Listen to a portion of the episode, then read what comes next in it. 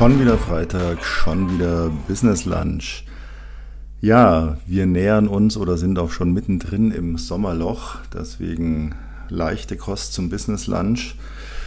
Ein paar Kleinigkeiten, um Sie einfach so ein bisschen auch auf dem Laufenden zu halten, falls Sie sich noch nicht damit beschäftigt haben, komme ich gleich dazu und ansonsten ein bisschen ja, Kurzweil, ähm, ein paar kleine Storytellings die ja vielleicht ein bisschen animieren, da das eine oder andere auch nachzumachen.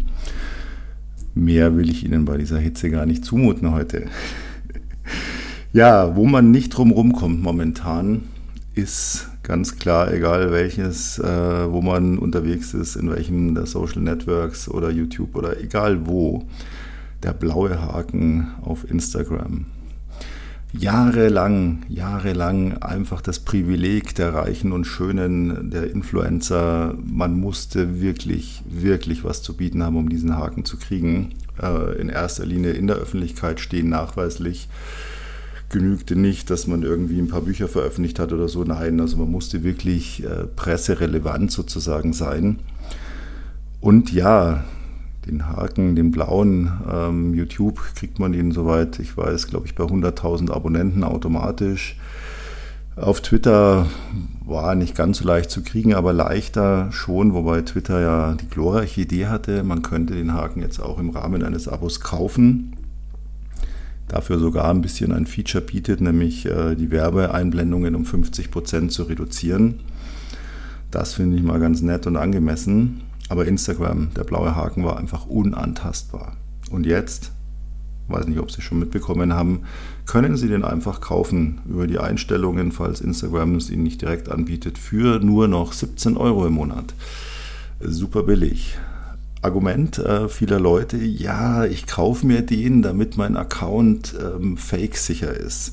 Dann kann sich niemand als ich ausgeben.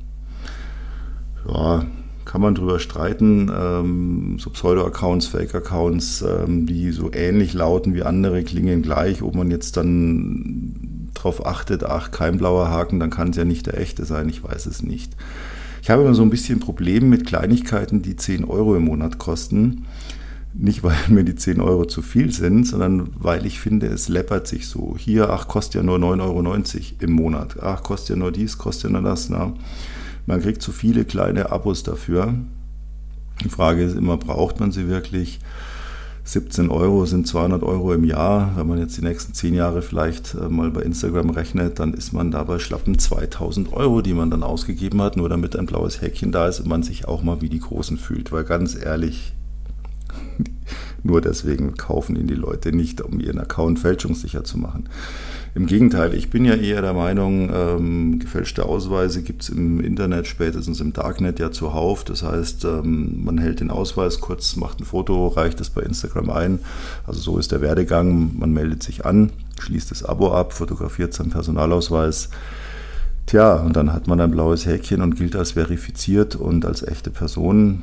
Das kann man natürlich auch in Zukunft dazu hernehmen, ähm, um gerade damit den Eindruck zu erwecken, man wäre der, für den man sich ausgibt.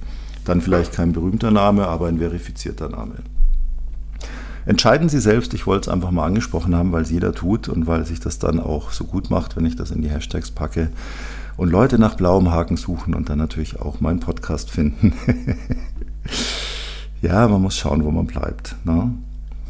Nächste große Thema hatte ich jetzt auch die Woche, egal wo ich hin bin, Threads. Threads. Klingt super, ne? Ein Twitter-Klon. Ich weiß nicht, ob Sie auf Twitter aktiv sind. Bei mir war Twitter tatsächlich der Beginn, der Einstieg in die Social Networks seiner Zeit, schon lange her. Ich weiß gar nicht wie lange, ich glaube 2010, 2011, ich weiß es nicht. Auf jeden Fall sehr, sehr lange. Und ich habe, muss ich sagen, Twitter wirklich geliebt und war da auch sehr, sehr intensiv tätig. Facebook war nie so meine Welt.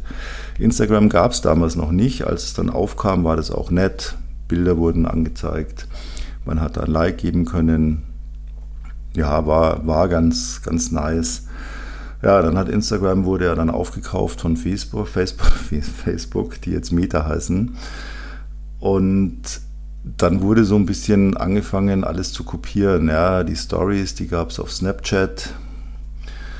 Dann fing hier plötzlich an TikTok mit den Kurzvideos, also hat man die Reels erfunden bei Instagram Ging dann so weit, falls Sie sich übrigens wundern, dass ihr ja, ihre Präsenz sozusagen auf Instagram ein bisschen zurückgegangen ist, falls sie da noch so oldschool ein Foto posten, ja, das wird nicht mehr ausgespielt vom Algorithmus. Der möchte, dass sie bitte Reels machen. Ich finde es furchtbar nervig, weil früher ist man so durch den Feed gescrollt, hat ein paar schöne Bilder gesehen, Likes vergeben, ab und zu mal einen Kommentar hinterlassen.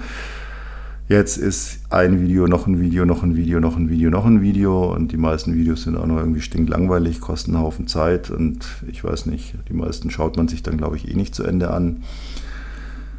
Aber Instagram dachte, das wäre cool. Dann haben sie jetzt auch noch einen Broadcast äh, am Start, den haben sie dann bei Telegram geklaut. Ja, und dann blieb jetzt noch übrig, Twitter zu kopieren mit Threads. Das ist auch ganz toll gemacht, weil Ihr Instagram-Account in Zukunft auch automatisch einen Threads-Account hat mit dem gleichen Namen. Kommen Sie bloß nicht auf die Idee, den dann zu löschen. Dann löschen Sie nämlich Instagram gleich mit. Momentan besteht die Gefahr nicht. Das gibt es in den USA, in Europa noch nicht. Warum? Weil Threads von oben bis unten gegen sämtliche Regeln der Datenschutzgrundverordnung in Europa verstoßen, deswegen erst noch angepasst werden muss, dass es dann auch hier in den Start geht. Ja, was ist Twitter, werden viele fragen. Man hört es oft oder man liest, dass die Prominenten da oft was posten, auch Politiker gerne genommen. Twitter ist für mich immer noch insofern toll, weil egal was auf dieser Welt passiert, Sie erfahren es immer zuerst auf Twitter. Bei Twitter geht sofort alles, was irgendwo Relevanz hat, passiert, geht sofort in die Trendings, wird vom Algorithmus sofort gepusht, ausgespielt, retweetet.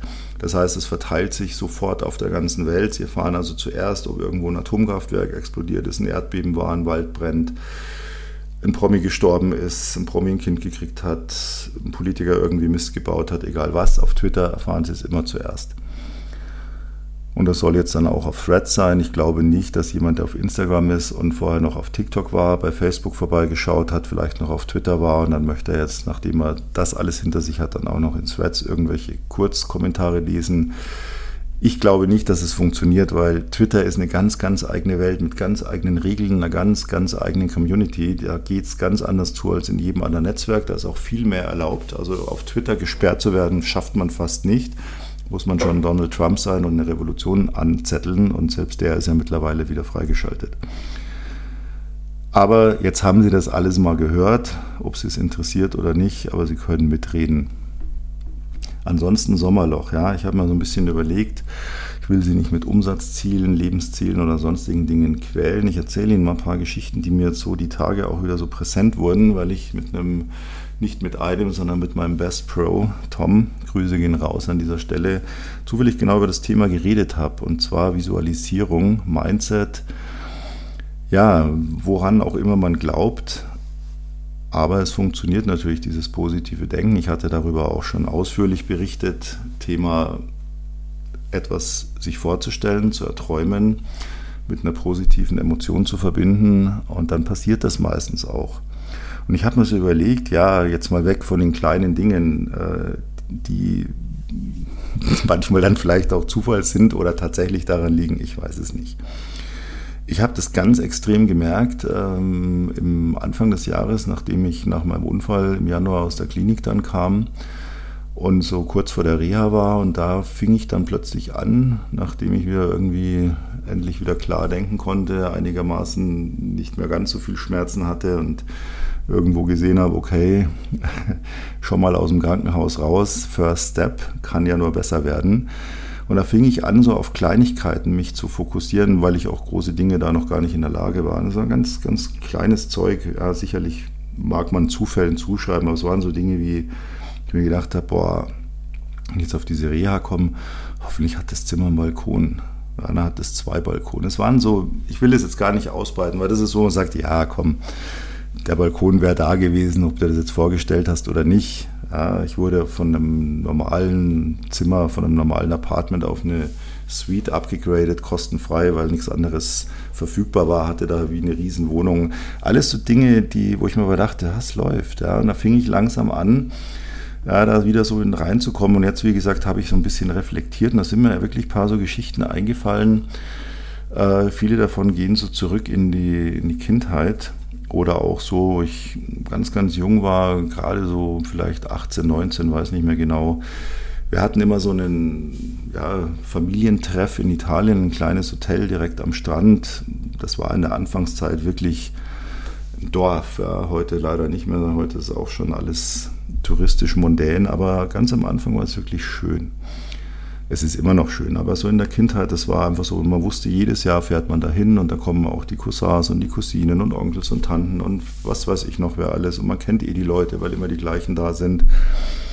Und ich bin dann immer so am Ende des Urlaubs, weiß nicht, geht wahrscheinlich jedem so, immer so ein bisschen traurig, dann so noch ein letztes Mal, einmal noch runter ans Meer, einmal noch abends an den Strand stellen. Man wusste ja, jetzt muss man dann packen, bezahlen, morgen in aller Früh losfahren, da ist dann keine Zeit mehr. Dann bin ich immer noch mal an den Strand und habe so aufs Meer geschaut. Ich glaube, ich habe das schon mit 15, 16 das erste Mal gemacht und habe gedacht, naja, nee, ich war schon 18, weil ich habe mir gedacht, und nächstes Jahr kommst du hier mit dem Ferrari.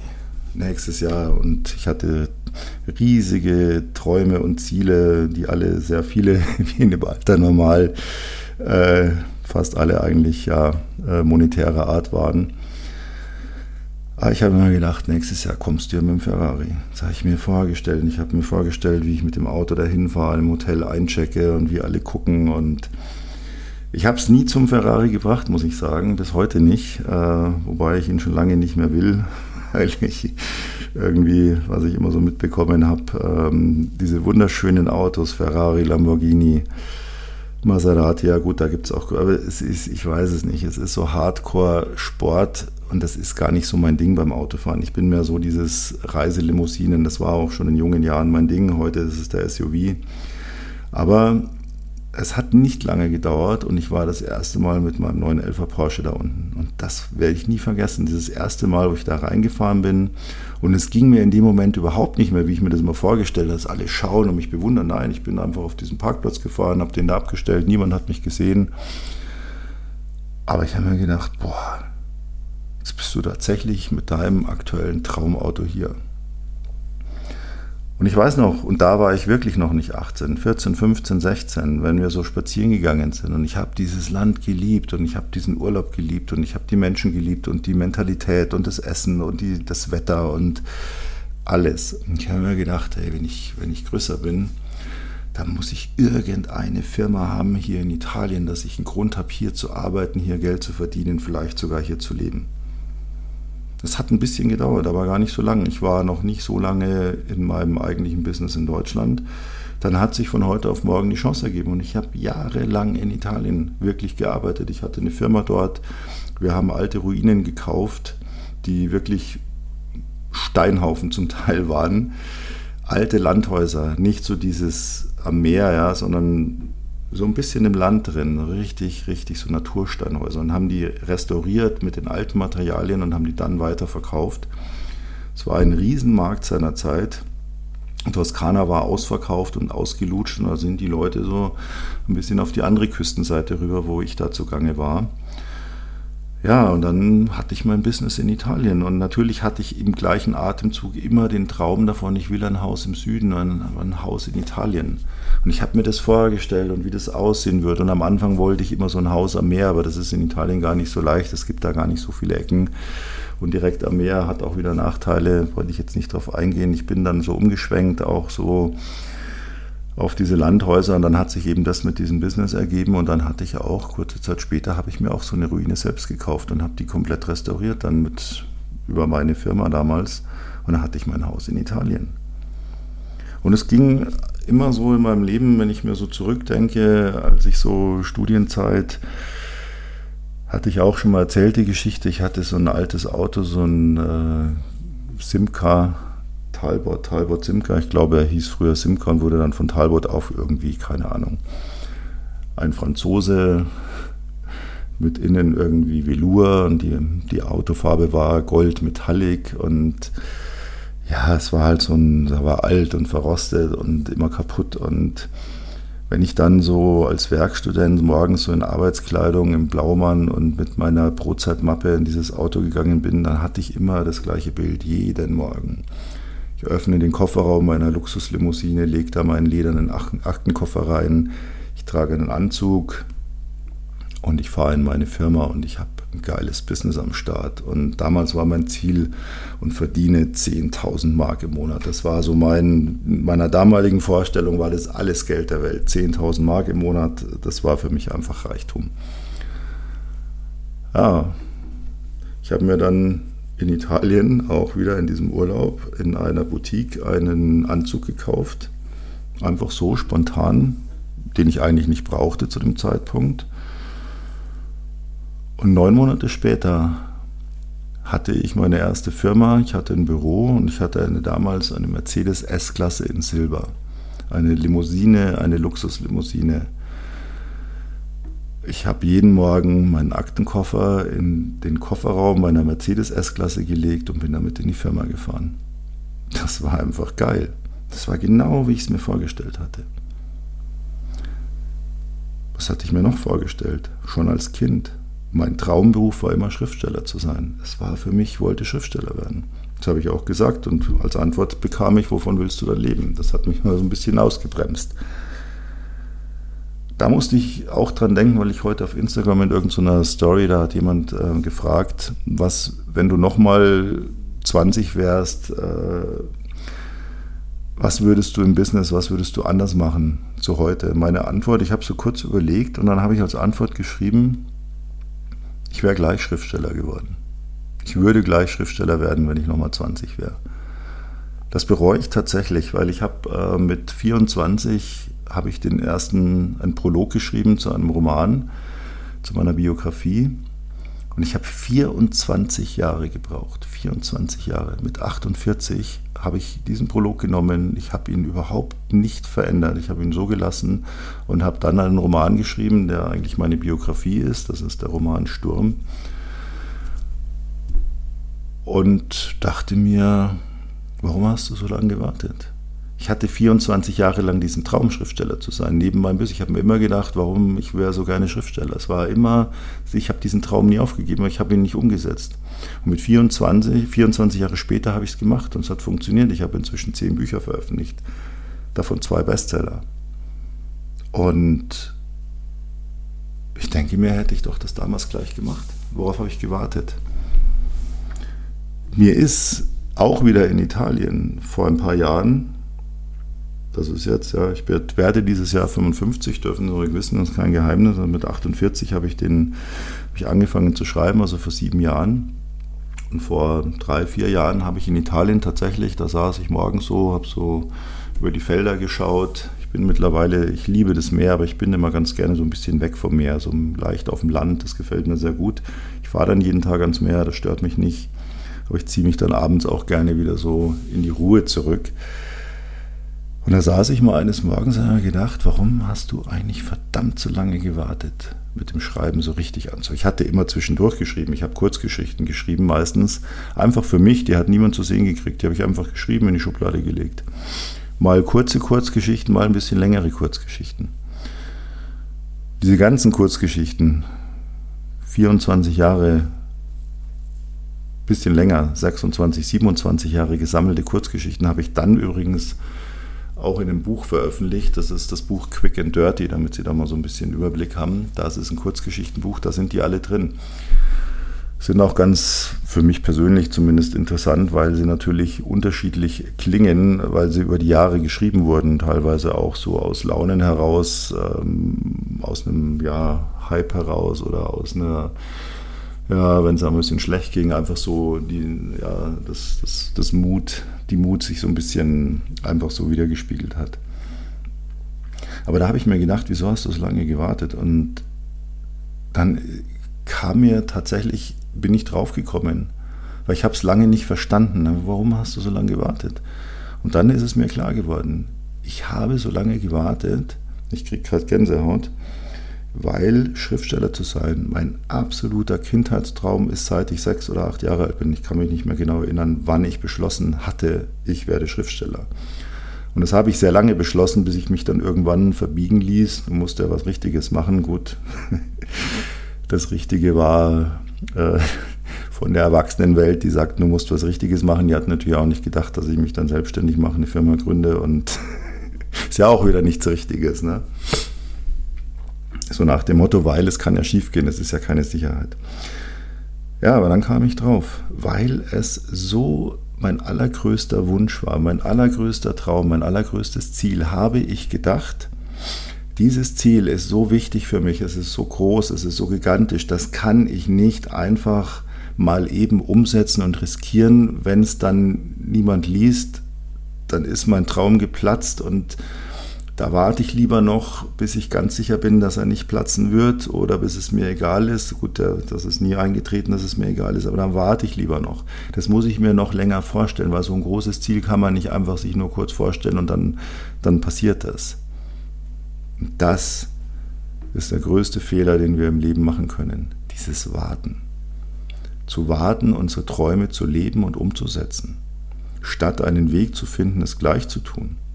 Niemand hätte mich davon abhalten, oder ich hätte mich nicht davon abhalten sollen. Ich hätte ja nicht sagen müssen, ich mache jetzt meine Firma zu und jetzt bin ich hier Künstler und schreibe. Ich hätte es ja einfach machen können, parallel. Oder ich hätte gleich in jungen Jahren sagen sollen, ja, pfeif auf einen Porsche, pfeif auf einen Anzug, pfeif auf ein Luxusauto, pfeif auf eine Rolex, pfeif auf alles. Schreib, ja, da kann man auch Multimillionär werden. Da sagen alle, na, das, das schaffen die wenigsten. Ja, klar schaffen es die wenigsten. Wir machen oder erreichen in unserem Leben so vieles, was die wenigsten erreichen würden. Oft ist es uns gar nicht bewusst, was wir tatsächlich alles schon erreicht haben oder können oder tun und was es eigentlich wert ist und wir denken, es ist nichts wert. Und das ist ganz, ganz schade. Und das ist dieser große Fehler, dieses Warten, Warten, Warten weil uns dieser Gedanke so groß erscheint, dafür muss ich mich viel mehr mental vorbereiten, muss ich nicht. Das ist im Universum, Gott, an wen immer Sie glauben oder an was immer Sie glauben, völlig egal. Es gibt kein Wertesystem, das heißt, ähm, für den kleinen Wunsch genügen zehn Sekunden und für den großen Wunsch brauchst du aber Wochen oder Jahre und äh, erst dann kann das eintreffen.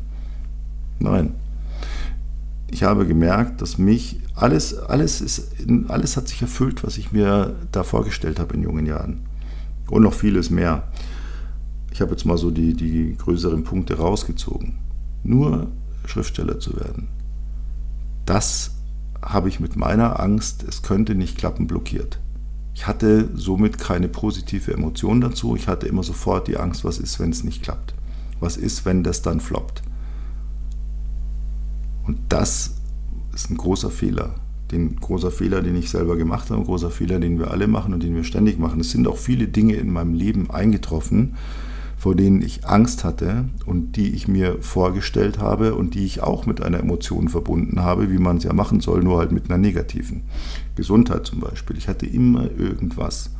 Ich war auch ein Riesenhypochonder. Ich hatte Angst vor allem. Jede Kleinigkeit war für mich, oh Gott, tödliche Krankheit, ich muss sofort zum Arzt. Ich war Stammkunde bei Ärzten. Ich bin immer sofort wegen allem und dann, ah, okay, es ist harmlos. Ja, gut. Oh, dann kann ich ja mal durchatmen. Bis zum nächsten Mal sozusagen. Ja, hat auch gut funktioniert. War auch ein großer Fehler. Hätte mir vielleicht vieles einfach erspart, hätte ich das nicht gemacht. Hätte ich mir lieber Gesundheit mit einer positiven Emotion vorgestellt. Ja. Sie merken, worauf ich raus will. Nutzen Sie diesen Sommer trotz der Zeiten, die momentan sind. Es ist Sommer. Und egal wie das Wetter ist, äh, München ist ja sowieso so ein Highlight, was Wetter anbelangt. In München gilt der Satz wie auf Hawaii, na, wenn Ihnen das Wetter nicht gefällt, warten Sie einfach eine Stunde. Dann ist es anders, garantiert. Wir haben hier nie konstantes Wetter. Ich sage, München liegt so hoch, das ist eigentlich schon ein Bergdorf und die Alpen spielen gerne Ping-Pong mit den Wetterströmungen. Na, nutzen Sie diesen Sommer. Machen Sie sich Sommer im Kopf. Das gebe ich Ihnen mit als Bild. Machen Sie sich Sommer im Kopf. Alles ist gut, alles ist schön, alles ist richtig, richtig geil. Stellen Sie sich die Dinge vor, die Sie haben möchten, die Sie erreichen wollen. Verbinden Sie eine positive Emotion damit. Und machen Sie sich mal die Dinge bewusst, die Sie haben. Ob sie ihnen wirklich einfach so zuflogen, zufällig, oder ob sie sich das gewünscht hatten und es tatsächlich funktioniert hat und es sich erfüllt hat, wie sie sich erträumt haben. Und feiern Sie die Dinge, die sich erfüllt haben und die Dinge, die noch nicht da sind. Jetzt ist die Zeit. Machen Sie sich Sommer im Kopf. Machen Sie schöne Gedanken. Träumen Sie sich dahin zu den Dingen, zu denen Sie hinwollen. Und Sie werden sehen, das funktioniert. Ich wünsche Ihnen eine bezaubernde Woche, ein schönes Wochenende, eine schöne Zeit, bis es heute in einer Woche ja, dann schon wieder soweit ist und Sie mir bis dahin hoffentlich gewogen bleiben, denn dann ist wieder schon wieder Freitag, schon wieder Business Lunch. Bis dahin, ich freue mich auf Sie. Wenn Sie Fragen haben, schauen Sie unten in die Show Notes, da finden Sie alles, finden Sie auch mich, können Sie mir auch gerne schreiben, Fragen stellen, kommentieren. Ich freue mich über den Austausch mit Ihnen. Danke fürs Zuhören. Bis nächste Woche. Ihr, euer Peter Cavendish. Servus.